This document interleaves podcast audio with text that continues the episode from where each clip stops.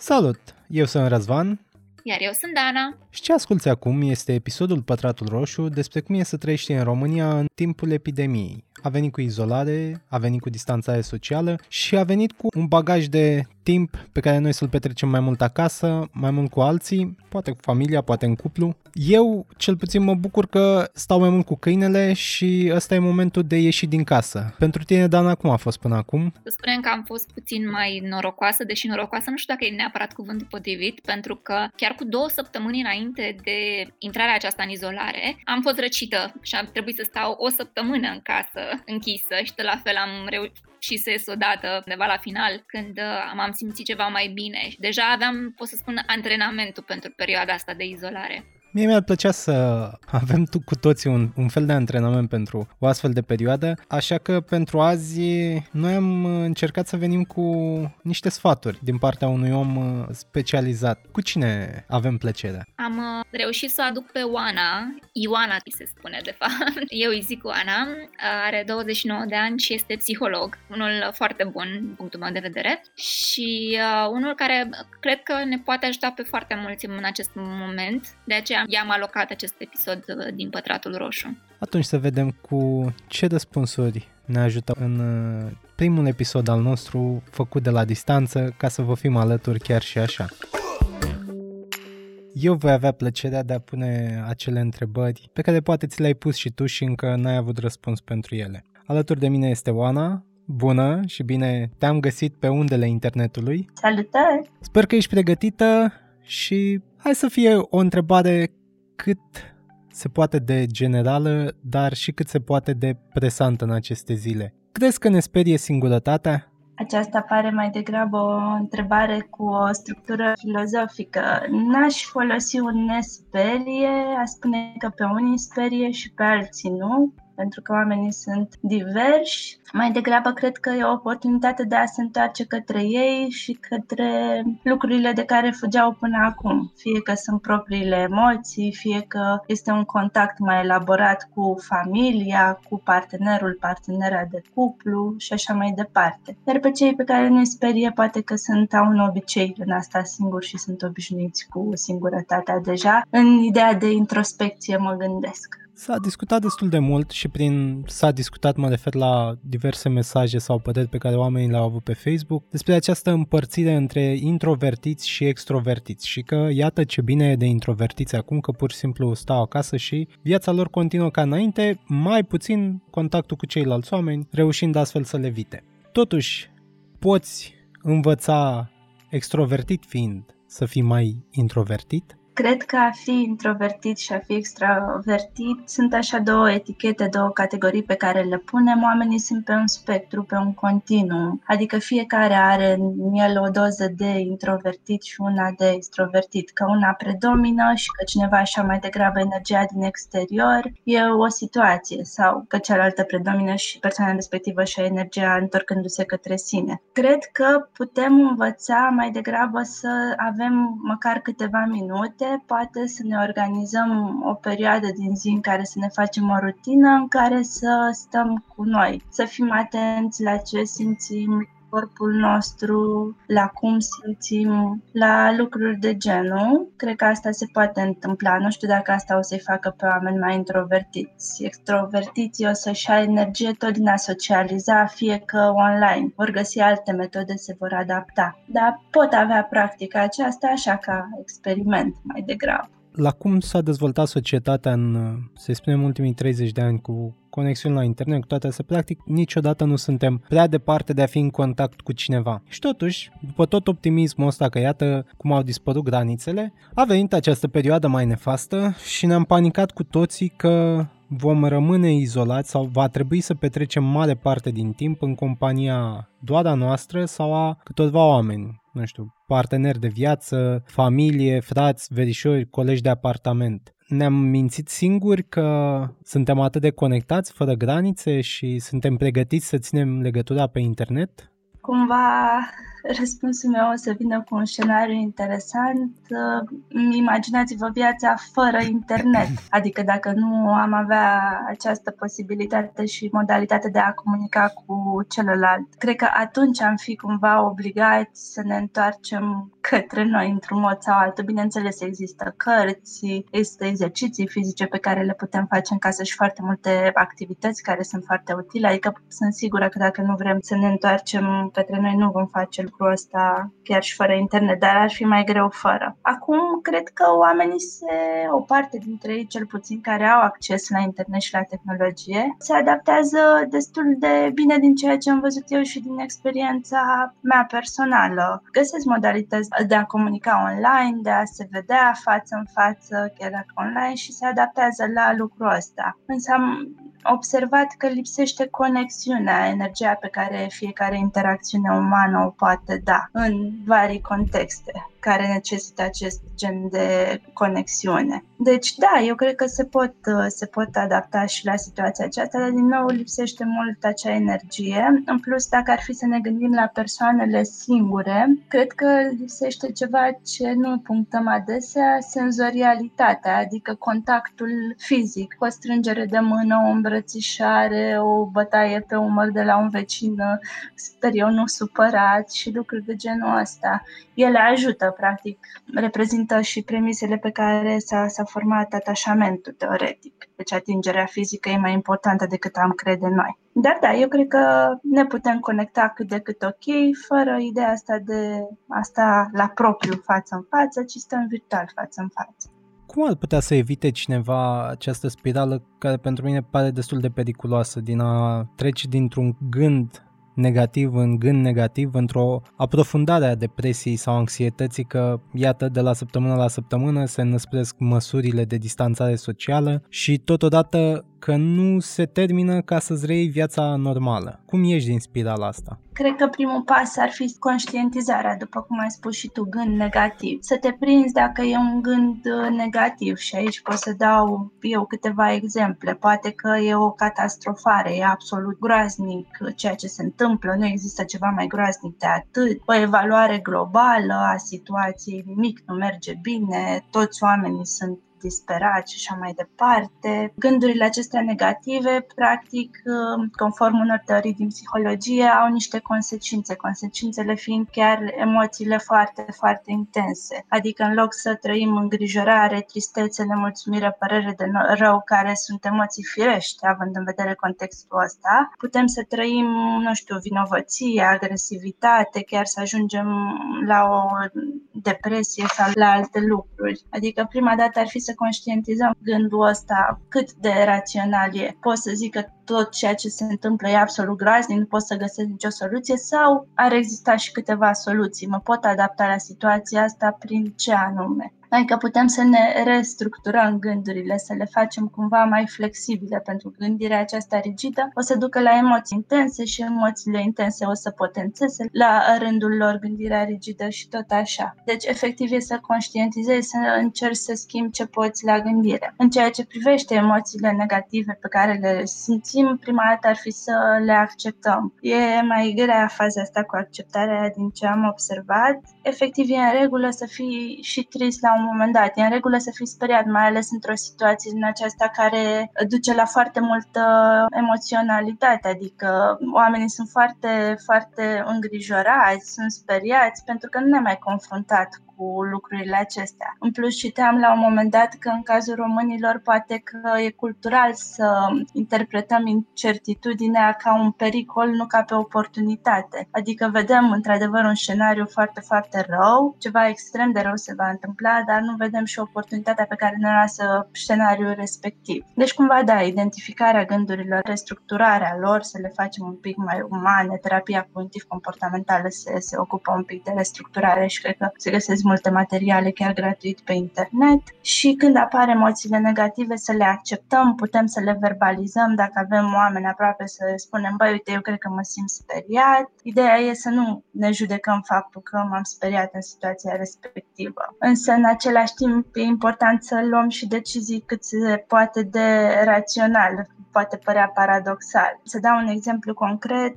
mă sperii, mă duc în farmacie, iau tot ce găsesc în materie de medicamente care m-ar putea ajuta. Ok, eu sunt asigurat, mă focusez pe mine că asta se întâmplă când suntem speriați, nu prea putem să fim foarte empatici. Dar nu iau în considerare faptul că vecinii mei și de bloc și oamenii din jurul meu care merg la aceeași farmacie nu o să mai găsească. Așadar, dacă ei se îmbolnăvesc, șansele ca și eu să mă îmbolnăvesc cresc. Deci, efectiv, aceea nu e o decizie rațională. Am dat acum doar un exemplu. Deci să ne acceptăm emoțiile, ne dăm un pic un pas în spate, sunt multe tehnici de relaxare care ajută, nu știu dacă vom vorbi acum despre ele și efectiv să ne prindem, băi, stai că cred că exagerez un pic, ăsta ar fi cuvântul exagerare. O să discutăm și de tehnicile de relaxare sau de liniștire, dar mi se pare interesant asta că românii pun rău înainte. O să rezum ce ai zis tu la asta cu românii. Adică noi suntem un popor atât de fatalist? Nu aș spune chiar așa și cred că fatalist atât termen destul de greu. Daniel David a scris o carte destul de faină, Psihologia poporului român, în care a reușit mai multe trăsături. Cred că nu suntem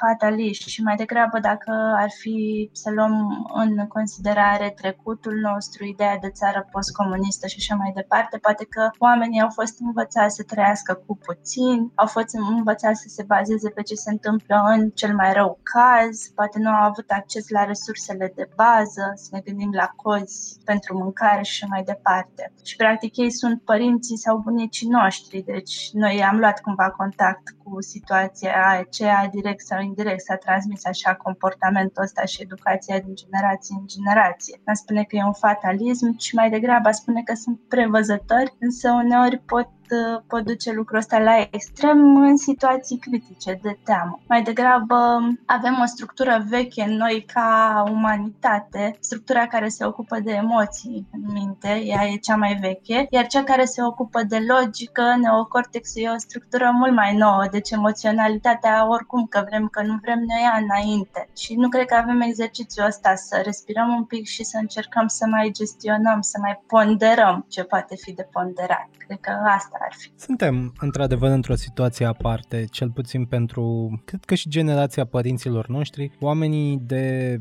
până în 50 de ani, hai 55, spre 60. Pentru că în ultimele zile am citit foarte mult despre ciuma bonică, sigur, insuficient documentată, despre gripa spaniolă și despre care se știu ceva mai multe lucruri decât de ciuma bubonică, dar un caz de tipul ăsta, o pandemie, nu a fost pentru ultimele două sau trei generații și implicit uh, măsuri pentru așa ceva nu au fost luate. Aș vrea să abordăm un pic chestia asta cu hoarding-ul și cu colectarea produselor înainte să trecem la altele.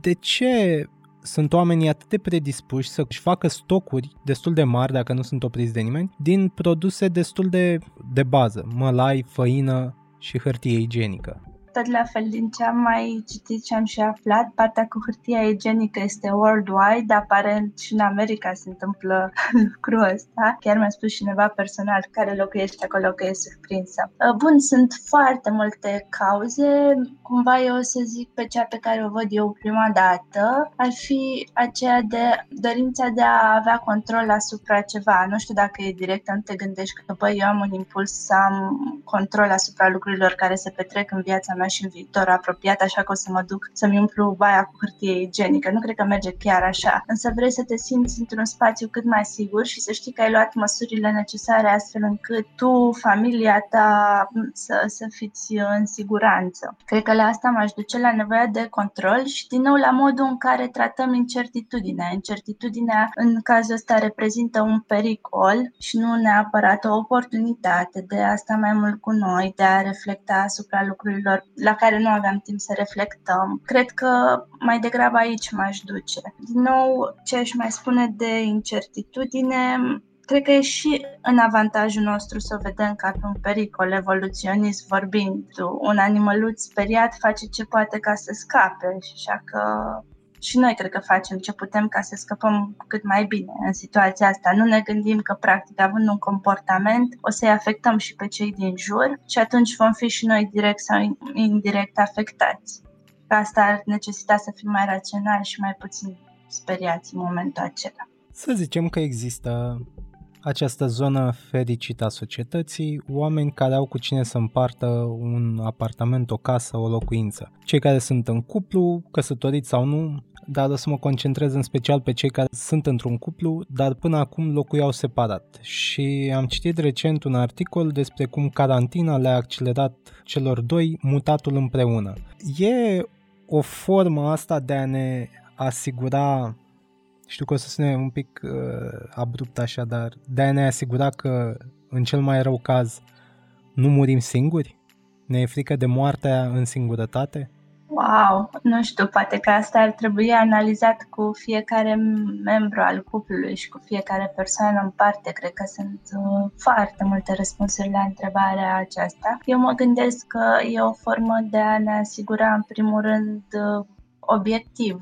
Vrem să avem persoana dragă aproape, poate că e mai în regulă pentru noi să locuim doi în același loc, poate că e sperând la cumpărături și așa mai departe, adică e vorba de susținerea aceasta într-o sferă pragmatică, eu așa aș vedea o prima dată. Dar apoi, da, când avem o persoană dragă, vrem să știm că este în siguranță. Uneori această siguranță se traduce prin a o observa și a ne asigura noi că este în siguranță, ceea ce poate fi ușor anxios, dar na, și mă gândesc că dacă o vezi tot timpul, știi că e cât de cât ok fiind acolo lângă tine. Cum făceau mamele noastre când ne sunau, poate destul de des, când eram adolescent și ieșeam în oraș, se tot asigurau, ai ieșit, când vii, ă, ai X hanorac pe tine, ai mâncat și așa mai departe. Sunt toate formele astea care stau la baza iubirii și asiguranței tradus așa. La asta m-aș gândi, este în același timp faptul că ei s-au mutat brusc împreună o să ducă la arderea unor etape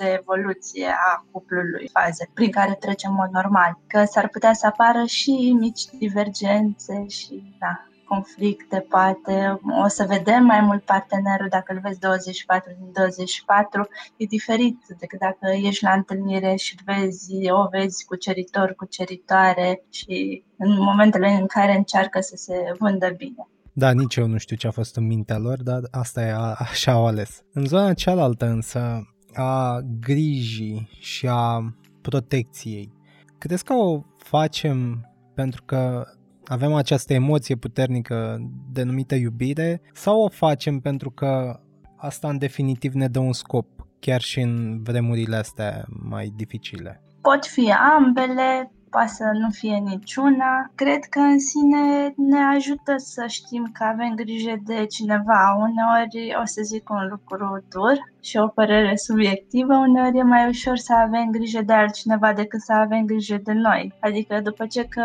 stai singur cu tine în serile în care ieșai la bere cu băieții, să faci să stai să te gândești la tine, la univers, la problemele tale, la faptul că ai emoții sau lucruri de genul, e mai ușor să ai pe cineva acolo cu care eventual să te și cerți un pic, care să-ți creeze un disconfort, să spui, aoleu, iarăși mi-a făcut capul calendar, uite, iar ne-am certat pe hârtia aia igienică că ea a vrut uh, verde și eu am vrut roz și uite că n-a ieșit bine. Cred că poate fi și asta, dar nu, din nou, nu cred că ar fi conștient, adică oamenii nu cred că ar gândi așa, cred că poate că au gândit-o sau chiar ar fi dragoste autentică și grijă și, dar cred că, na, și dragostea are un scop că ne îndrăgostim cumva ca să ne simțim îndrăgostiți, dar ca să și intrăm într-o fază diferită a vieții noastre, casă, casă, depinde ce înseamnă dragostea și iubirea pentru fiecare. Să sperăm că oamenii se bucură de acest timp împreună, orice nume și orice caracterizare i-ar da. Acum, trecând într-o cu tot o altă sferă, dar tot în această situație de criză, tu ești unul dintre oamenii care au confortul sau disconfortul de a ieși constant din casă în interes profesional. Ca tine, mai sunt niște oameni în București și în România. Ce faci însă? Cum îți temperezi frica de a ieși și cum te asiguri că până la urmă nu nebunești de la toate grijile pe care ți le faci că în, nu știu, 10 km te poți infecta de 100 de ori. Mie mi-e mai simplu că în mod natural eu sunt mai calmă dar sunt și eu speriată în cazul ăsta, chiar sunt. Cumva mă gândesc că pot controla tot ce se află sub controlul meu, ceea ce nu se află sub controlul meu, nu se pot controla. Ce înseamnă asta? Respect lucrurile de bază, respect distanța socială, mă uit uh, cât de cât în jur, să văd uh, cum se comportă oamenii. Sunt destul de atentă mai degrabă la ce se întâmplă în jur, dar sunt atentă și la mine, adică dacă se întâmplă să strănut sau să tușesc. Mi s-a întâmplat să strănut, sunt alergică la praf. Am grijă imediat, știu cum să strănut și astfel încât nici cei din jur să nu se sperie, că acum am observat că sunt și ei foarte vigilenți și atenți la lucrul acesta. Când apar uh, gânduri destul de multe, încerc să mi le scriu, mă ajută să le scriu și să văd cât de raționale sunt, de unde vin. În același timp încerc să mă întorc și la emoții. Eu când sunt speriată, de exemplu, simt un gol în stomac și când golul ăla se accentuează sau când mă simt eu așa mai fragilă din mai multe puncte de vedere, îmi dau seama, băi, sunt cam speriată, ia să vedem. De ce? Ce pot face în situația asta? Păi fac deja ceea ce ține de mine, mai am ceva de făcut, well, nu prea. Nu pot să controlez ceva ce nu văd. Cred că asta e și problema în sine cu virusul, că nu-l vedem. Dacă era un cățeluș negru și uh, nu foarte adorabil, uh, atunci măcar puteam să avem pericolul în fața noastră. Așa este în jur și nu-l vedem și cred că asta potențează frica. Dar na, nu pot să controlez politicile luate, nu pot să controlez multe lucruri, pot să controlez comportamentul meu, emoțiile le pot lăsa la un moment dat să curgă, pentru că și a le controla foarte mult nu cred că e cea mai bună soluție acum. Și cam, cam asta ar fi, iar gândurile mi le notez pentru că am și eu nevoie să le văd sau dacă nu le notez, măcar mă întorc spre mine și mă gândesc, ok, m-am speriat, păi care sunt motivele pentru care m-am speriat, ce are frica asta în spate, ce gândesc acum, m-am speriat că s-a uitat cineva urât la mine că am tușit și că o să vină agresiv, agresivă spre mine sau m-am speriat că cineva a strănutat aproape de mine și, well, sau că am pus mâna pe nu știu ce în autobuz. Și mă gândesc că am pus mâna pe ceva în autobuz, ok, cum ajung acasă o să mă spăl pe mâini cu săpun. Pot să tolerez asta, eu sunt una dintre persoanele care poate tolera asta până acasă, n-am știut avantaje și dezavantaje, dar dacă nu, pot să am ceva la mine, un dezinfectant, dar nu mă ajunge din nou în extrema cealaltă, pentru că sunt lucruri de bază pe care nu le vedem în perioada asta care ajută la sistemul imunitar, cum ar fi somnul. Somnul și sistemul imunitar uh, sunt mână-mână și uneori oamenii uită asta, în special cei care stau acasă, nu mai au o rutină, nu mai au un program și cumva se neglijează modul ăsta fără să-și dea seama, dar au dezinfectanți și lucruri peste tot. Dar mutând subiectul ăsta spre casă, ca așa în, în oraș, na, sunt uh, în mare parte din oamenii pe care îi întâlnești străini. Cum ai sfătuit tu pe cineva să gestioneze acasă relația cu cineva care, pe de-o parte, nu crede că există o pandemie sau că se moare din așa ceva și, pe de altă parte, alege să ignore cu bună știință reguli de igienă, reguli de autoprotecție, reguli de... până, până la regulile de deja impuse de autorități, de distanțare socială. Oh, asta e o situație destul de complexă, sper că nu se află prea mulți oameni în situația aceasta. Extremele nu sunt bune, nu să ne îngrijorăm foarte mult și să avem foarte multe comportamente din astea care compensează grija, să facem, să ne dezinfectăm pe mâini în fiecare secundă și așa mai departe. Nu sunt ok, dar nici extrema cealaltă, lipsa de informare, să te lași pe ureche sau să nu crezi, efectiv nu e ok. Dacă nu crezi, măcar caută 3-4 surse de informație ok, citește de acolo și mai puneți gândul la îndoială. E ok să ne mai gândim că mintea noastră ne mai joacă feste și poate că oamenii care nu cred, poate că, nu știu, sunt chiar speriați nu știu, habar n-am, sunt multe, multe situații. Bun, de gestionare, acum să convingi un om să creadă, poți face lucrurile astea, să arăți toate sursele de încredere și să îi explici toate consecințele și în același timp să-i punctezi și consecințele pe care le vor avea ceilalți. Asta ar fi așa o parte din teorie. Din nou, din ce am văzut în practică, nici asta până la urmă nu ajută. Poate mai apare un comportament în care se spală mai des pe mâini sau ceva de genul acesta, dar nimic mai mult. Cred că ajută să faci ce poți pentru fizic, pentru a te proteja pe tine. Dacă împați aceeași bucătărie, măcar vasele să fie puse într-un alt loc sau să ți le menții în camera în care stai. Dacă împași aceeași cameră, atunci cred că o să fie destul de dificil Dar dacă ai camera ta, poți să-ți duci lucrurile personale acolo, din nou la baie, dacă împarți, poți să mai dezinfectezi. Cel multe poți proteja pe tine de comportamentul persoanei cât se poate. Acum, da, vei fi într-un risc mai mare comparativ cu o familie sau niște persoane care locuiesc și care iau măsurile acestea de bază, de igienă, de protecție. E destul de greu să convingi pe cineva de ceva în care nu crede, chiar dacă îi pune viața în pericol. Acum e cu atât mai problematic încât Uh, pune în pericol și viața altora. Uh, nu știu, mă gândesc că și în sine punctarea faptului că există anumite consecințe externe, mă gândesc la amenzi și la lucruri din astea obiective, poate că poate determina persoana să se gândească de două, trei ori, pentru că efectiv se poate întâmpla asta, poate să ia amendă și atunci nu cred că e plăcut, măcar pe partea asta. Mă gândesc de consecințe care vin din exterior. De fapt și de trebuie poți să faci ceva să te protejezi pe tine, că e, e mai greu să schimbi un mindset, oricâte dovezi ai adunce. E greu dacă persoana nu e motivată să facă lucrul acesta. În sfera asta oamenilor care nu cred, i-aș băga și pe cei care cred în teoriile conspirației, de la cele mai light, să le spunem așa, până la cele mai hardcore. La fel, ei pot fi, într-o formă sau alta, nu neapărat convinși, dar măcar ajutați să ia în calcul și alt punct de vedere? Nu știu prea multe despre oamenii care cred în teoriile conspirației și nici prea multe despre aceste teorii. Cred că ajută să nu fie contrazis sau să nu intri într-un conflict cu ei, că asta o să-i facă doar mai rezistenți la părerile tale. Ajută să îi ascult, să vezi și punctul lor de vedere, oricare ar fi același, să vezi și partea lor de adevăr din nou, chiar dacă nu rezonezi deloc cu ea și să încerci să expui și tu din punctul tău de vedere și din partea ta de adevăr, cam tot ce se poate într-un mod cât mai flexibil și cât mai de tolerat de cealaltă persoană. Cumva să încerci să le vorbești pe limba lor, fără să-i contrazici neapărat, pentru că ei sunt deja obișnuiți să fie contraziși, cred, nu știu. Și nu cred că ar duce la nimic, n-ar duce la ceva constructiv acum îmi rămâne alege la, alegerea lor să creadă în ceva sau în altceva din ceea ce le, le expui. Însă poate că ei cred în teorii și poate că totuși au măsurile de igienă și măcar niște lucruri de bază, cred că măcar din teama asta colectivă, pentru că noi trăim acum și într-o mulțime psihologică ce e legată de teamă și văzându-i pe cei din jur, din păcate se și amplifică teama, dar pentru cei care nu o au, poate se mai trezește că, na, e o emoție așa care acum începe să se împartă între, între noi toți și la nivel mai mare.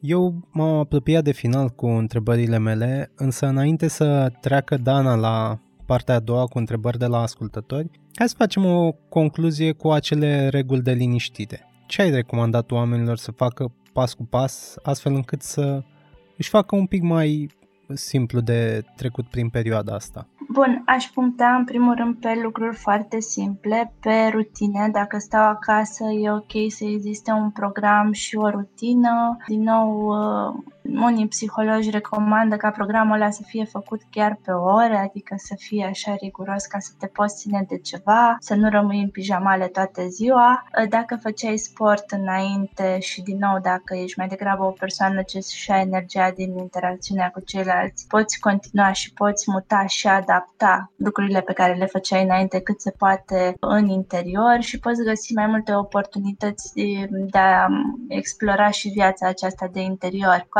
asta nu am vrut să răspund uh, direct la întrebare, ci am vrut să dau niște puncte așa care să dea impresia faptului că viața merge mai departe și te adaptezi la o nouă perspectivă.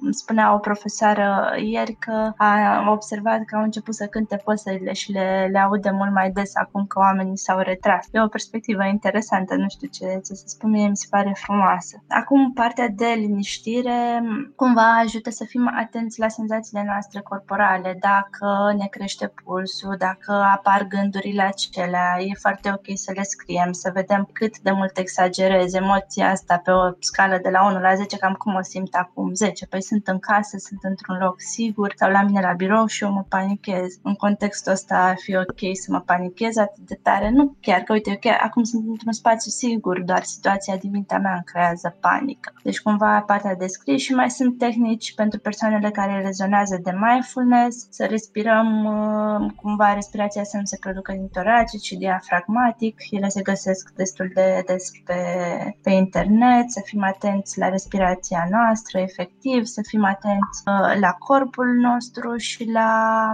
ceea ce simțim, deci, cumva, atenția către sine aș băga-o la relaxare. În același timp, ajută lucrurile acestea pe care cred că deja le, le vedeți peste tot. Ideea de a citi ceva, poate beletristică sau ceva mai relaxant.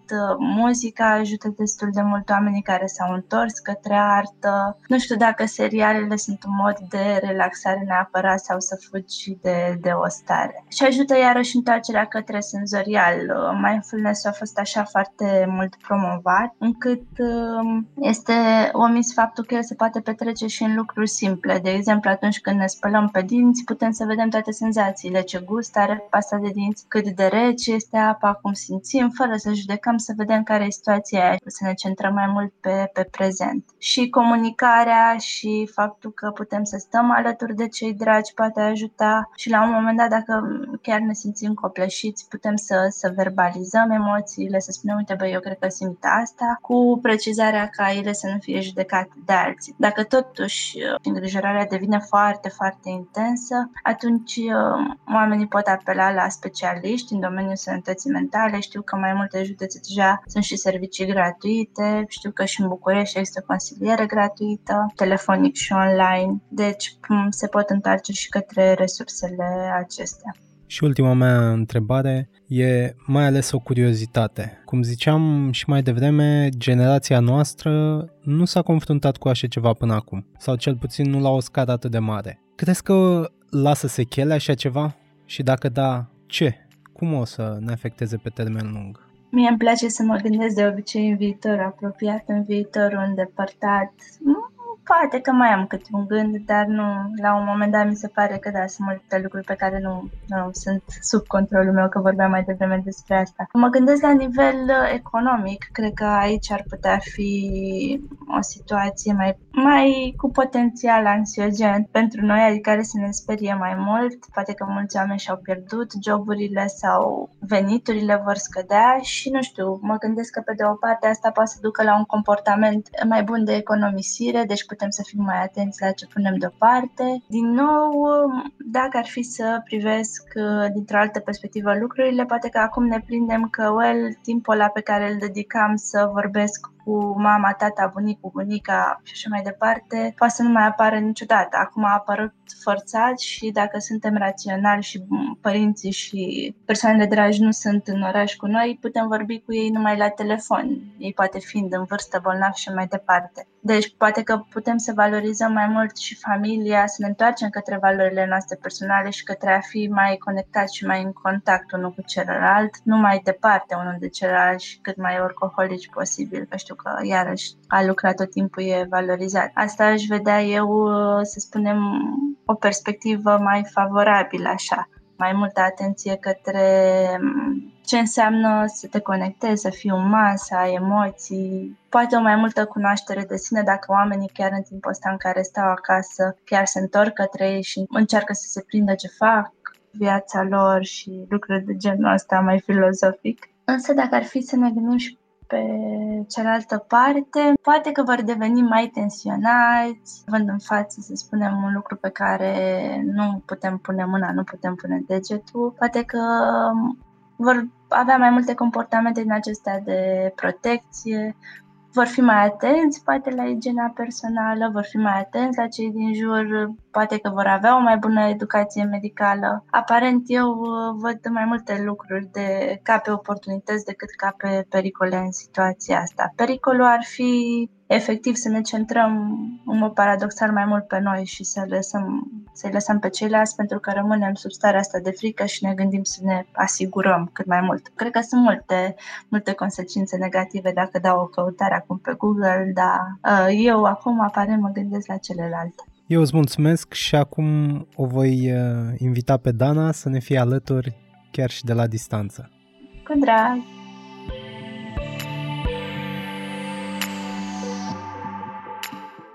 Prin Pătratul Roșu vrem să te ajutăm să afli mai multe despre lumea din jurul tău și despre emoțiile pe care le simți. Până acum era despre sexualitate, dar acesta este un episod special, făcut la distanță, într-o vreme în care lucrurile sunt un pic mai dificile și vremurile un pic mai tulburi. Înainte de acest episod, ți-am cerut să ne spui care sunt curiozitățile tale despre subiect. Ce asculți mai departe sunt întrebările primite din partea ascultătorilor Pătratul Roșu. Bună, Oana! Bună, Dana! Acum suntem la partea a doua în care vom afla ce întrebări și curiozități au ascultătorii Pătratul Roșu. Prima ar fi cum poți păcăli creierul că duci o viață normală, având în vedere noul context. N-aș folosi neapărat a păcăli, nu cred că îl păcălim, cel mai des ne păcălește el pe noi. Cred că așa merg lucrurile și tind să cred că așa vor merge o mare, mare perioadă de, de timp. Uh, nu îl păcălim, ci efectiv ne prindem când ne păcălește el pe noi. Adică când sunt gândurile alea mult prea iraționale, când simțim anxietate în loc să ne temem, când ajungem în depresie, în loc să fim un pic triști și așa mai departe. Cred că atunci ne prindem, conștientizăm și ne prindem ce nu merge și ce am putea face diferit astfel încât lucrurile să meargă bine. Deci mai degrabă el ne păcălește și noi trebuie să ne prindem când se întâmplă lucrul ăsta. El ne și ajută, el crede că ne ajută pentru că e o situație de panică și în panică sunt cam trei chestii, fight, fly sau freeze și el le pune pe toate sau pe cele pe care le folosim cel mai des în funcțiune. El doar încearcă să ne ajute, dar nu prea iese în anumite contexte prezente. Eu mă gândeam mai degrabă, întrebarea se referă la un soi de rutină, adică deodată nu mai poți ieși din casă ce faci ca să uiți cumva de această dorință, de această nevoie până la urmă. Eu cel puțin așa am înțeles uh, întrebarea pusă de ascultător. A, dacă ar fi să privim așa, efectiv ne adaptăm. Avem rutina pe care o aveam și atunci când mergeam la job, la școală și așa mai departe, ne trezim, preferabil ne îmbrăcăm, poate și hainele de casă sunt ok, dar n-aș petrece chiar toată ziua în pijamale, ne așezăm, muncim, avem pauze, pauze de masă, în același timp ne mai ridicăm puțin dacă muncim foarte mult la birou, mai facem câteva exerciții exerciții fizice, ajută foarte mult programul de care, de care vorbeam și activitățile efectiv puse pe ore. Ele se numesc, nu știu, alternative implementaționale, cred că așa îi spune. Efectiv să te gândești, ok, acum ieșeam să mă plimb prin parc și să mă întâlnesc cu prietenii. Ce aș putea face în schimb? Păi ne întâlnim online și în schimb pot să fac niște genoflexiuni, flotări ceva prin casă și eventual altă activitate fizică, astfel încât ele vor fi echivalente. Și în același timp, pentru că tot existau perioadele dinainte în care ne plângeam că nu avem timp pentru vari lucruri, poate că acum pot fi implementate în casă acele lucruri. E de făcut o listă, să vedem, uite, nu am, voiam de mult să citesc cartea X sau Y. Păi hai să o citesc acum, că nu mai este în oraș. Pot să mă apuc să o citesc sau să fac ceva împreună cu partenerul, partenera, să facem activități împreună cu copiii, dacă avem. E un moment minunat pentru părinți uh, de a-și cunoaște copiii și de a face efectiv lucruri împreună cu, cu ei. Chiar dacă e unul provocator, pentru că na, copiii închiși în casă nu, nu e chiar un lucru ușor de, de gestionat. Apropo de părinți, Cineva a întrebat uh, de niște soluții, dacă ai de sigur, pentru izolarea când stai în casă cu părinți toxici. Oh, uh, întâi aș defini ce înseamnă părinți toxici, dar în fine bănesc că e o parte acolo de deci în perspective diferite asupra vieții, nemulțumiri, poate și lucruri mai mult mai uh, profunde de atât. Ajută cumva dacă în mod ideal ai spațiul tău personal el să reprezinte un refugiu și în același timp ajută să lași un spațiu de detașare atunci când se întâmplă ca ei să tot interacționeze. Ideea de bază e că nu poți schimba anumite lucruri la anumite persoane, poți schimba lucruri în comportamentul și modul tău în care vezi situația dacă părinții sunt conflictuari sau e ok ca tu să te retragi totuși din conflict sau să abordezi perspective noi sau să încerci să să spunem, să găsești o cale de compromis. Însă timpul personal cred că e foarte important, deci dacă persoana poate avea un timp în care să stea singură cu lucrurile ei, ar fi minunat și spațiul personal. Iar expunerea să nu aibă prea multe așteptări acum că sunt închiși în casă, ei se vor purta diferiți, nu s-ar putea să fie chiar potențată toxicitatea, că na, poate că energia care era deplasată către exterior acum e acolo. Cred că asta spune, dar sunt foarte multe de spus despre context, ce înseamnă părinți toxici și mai multe de, de definit. Cineva a întrebat dacă e normal să vorbesc de una singură prin casă și să-mi și răspund la întrebări. Răspund că e cineva care stă singură în casă, nu, nu are colegi de apartament sau familie. Cumva, atâta vreme cât știe că vorbește singură și că își răspunde la întrebări, în sine întrebarea asta cred că potențează un soi de conștientizare de ce spune că e ok. Uh, dacă apar alte voci din exterior care răspund și nu vorbim de laptop sau ceva, atunci nu ar mai fi neapărat ok, atunci că poate ar fi nevoie de altceva. Dar uh, totuși dacă simte nevoia să vorbească, uneori ajută și partea asta de socializare online, deci dacă sunt prieteni, resurse, poate chiar telefoane date și așa mai departe ajută. Dar da, noi avem un uh, limbaj intern care uneori se poate externaliza. Sunt oameni care mai vorbesc cu plantele, cu animalele de companie și limbajul acela intern. În același timp intervine și dorința de conectare, conexiune socială, care nu se poate face, mai ales dacă persoana este singură acum în casă. Deci cred că se conectează mai bine cu sine. Dar ajută și, și sprijinul acesta social să aibă și oameni în jur. Da, nu văd nimic în regulă. Repet, dacă nu, vocile nu se aud din exterior, atunci nu știu dacă, cred că ar fi un context diferit.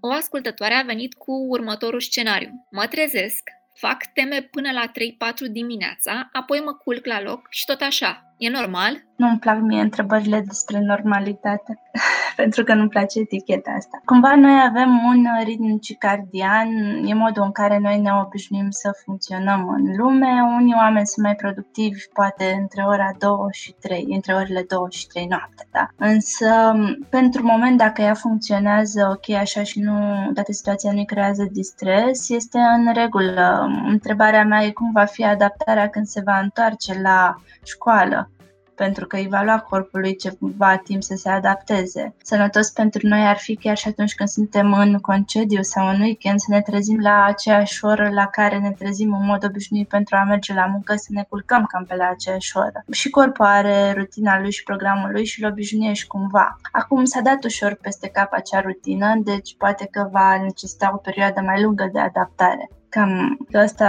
ar fi un potențial dezavantaj.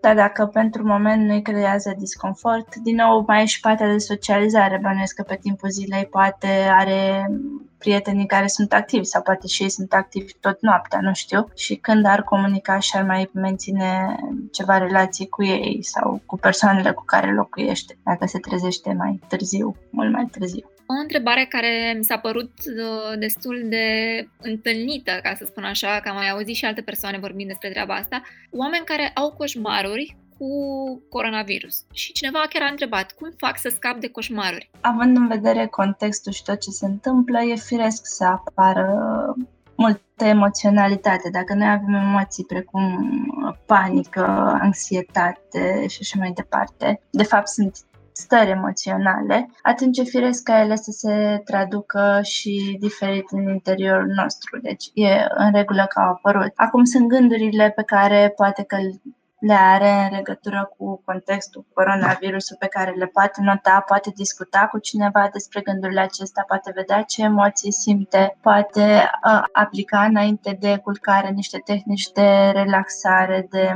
mindfulness. Din nou ajută să nu stai cu fața într-un ecran înainte să adormi, adică să nu te uiți pe Facebook, pe telefon. Accesul totul să se facă și la știri și la informații din două, trei surse credibile și să nu se întindă ore întregi pe zi, pentru că nu e chiar sănătos. Dacă se tot rulează anumite mesaje și anumite imagini dezastroase, nu cred că ne va ajuta și asta se traduce. Deci cam asta spune să limiteze cumva accesul să se informeze în continuare, dar nu foarte mult și nu din fake news. Și înainte de somn să practic aceasta, plus că sunt lucruri care țin de igiena somnului, să fie atentă la ce mănâncă, dacă consumă alcool sau anumite lucruri înainte de somn, ar fi preferabil să nu. În camera în care doarme să nu existe prea multe lucruri din astea stimuli în jur, laptop și mai departe, sau să fie închis dacă el este televizor. Cam cu asta și începe. Acum pe coșmaruri e de discutat de conținutul lor, de unde vin, care sunt temerile, care sunt îngrijorările, să mergem tot pe partea asta.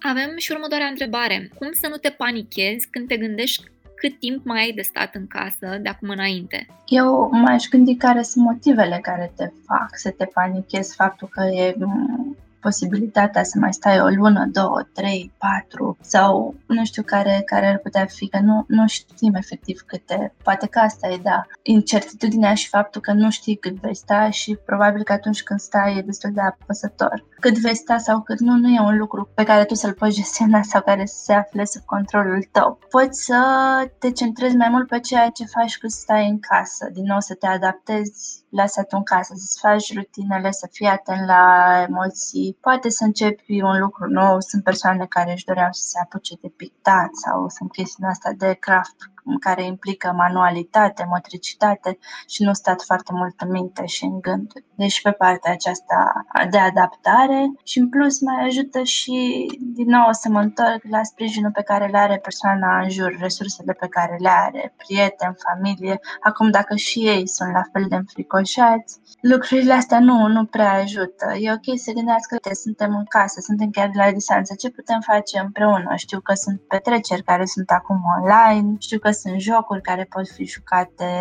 în online și așa, așa mai departe. Sau sunt oameni care vin acum cu idei noi, construiesc lucruri noi, efectiv se centreze pe prezent și pe ce poate face în prezent. Cu cât se va centra către un viitor din acesta încet, cu atât uh, anxietatea va, va crește.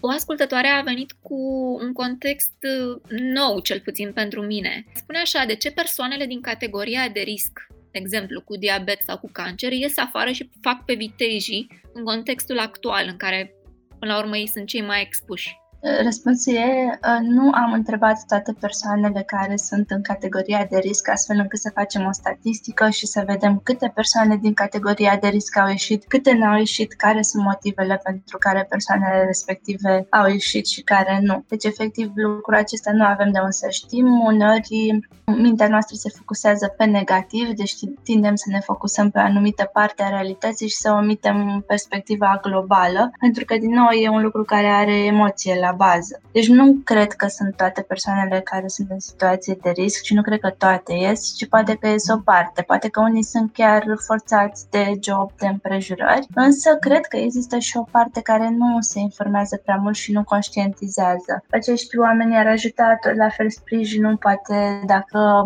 au și o vârstă înaintată ajutorului din partea copiilor sau din partea voluntarilor pentru alimente sau chiar ajutorul în a ajuta să conștientizeze cât de gravă e situația din jur. Nu știu cât de mult conștientizează din știri sau de ce se întâmplă. Na, asta mă duce cu gândul, dar cred că sunt și foarte mulți oameni sănătoși care nu sunt în categoria de risc și care tocmai pe asta mizează și ies fără, fără probleme. Relațiile de cuplu sunt tensionate, da? Se ivesc certuri din lucruri superficiale, nevoia de intimitate greu de satisfăcut. O ascultătoare a întrebat cum gestionezi astfel de emoții și conflictele care apar în cuplu cât stai în uh, izolare. Depinde care emoții. Dacă vorbim de îngrijorare, din nou ajută ca ambii parteneri să asculte îngrijorarea unul, îngrijorarea celuilalt, fără să o judece sau fără să blameze ceva. Și, efectiv, atunci când vedem că unul dintre noi e mai emoțional, celălalt ar trebui să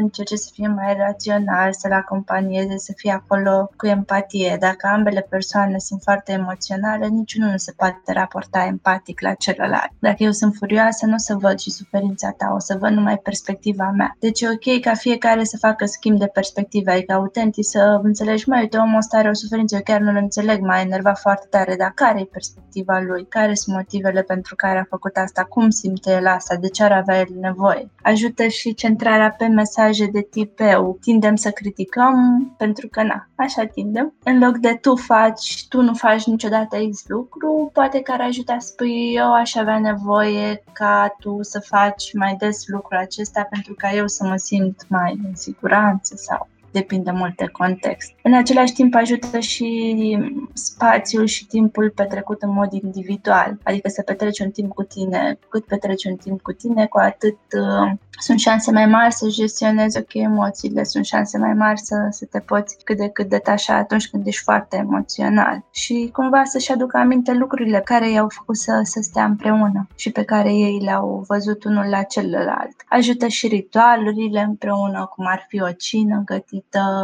împreună, să se îmbrace într-un mod drăguț dacă asta ajută, o baie făcută împreună. Faptul că acum oamenii chiar au timp, într-adevăr, într-un cadru destul de complex, așa, dar au chiar au timp să petreacă împreună. Deci, poate că și valorizarea timpului acela ajută. Apropo de asta cu timpul pentru tine însuți în contextul în care ești într-un cuplu, în um, exemplul pe care l-am dat mai devreme, dacă cuplul respectiv stă într-o garsonieră, cum își pot împărți ei spațiu de așa manieră cât să aibă timp și pentru ei și zona lor de intimitate și în același timp să se și întâlnească. Bun, cred că asta ține foarte, foarte mult de cuplu și de modul în care ei gestionează lucrurile, de modul în care văd lucrurile, de ce nevoi și de, de ce dorințe au la momentul acesta. M-aș gândi propriu zis dacă lucrează de acasă ca fiecare să separe timpul de lucru, de timpul petrecut împreună, adică dacă au nevoie de liniște în a lucra, să precizeze clar lucrul acesta, dacă vor lua pauza de prânz sau cum își organizează ei timpul împreună, depinde acum cum își organizează timpul, pot vorbi și să-l organizeze ușor diferit comparativ cu timpul petrecut la muncă. Apoi, dacă unul dintre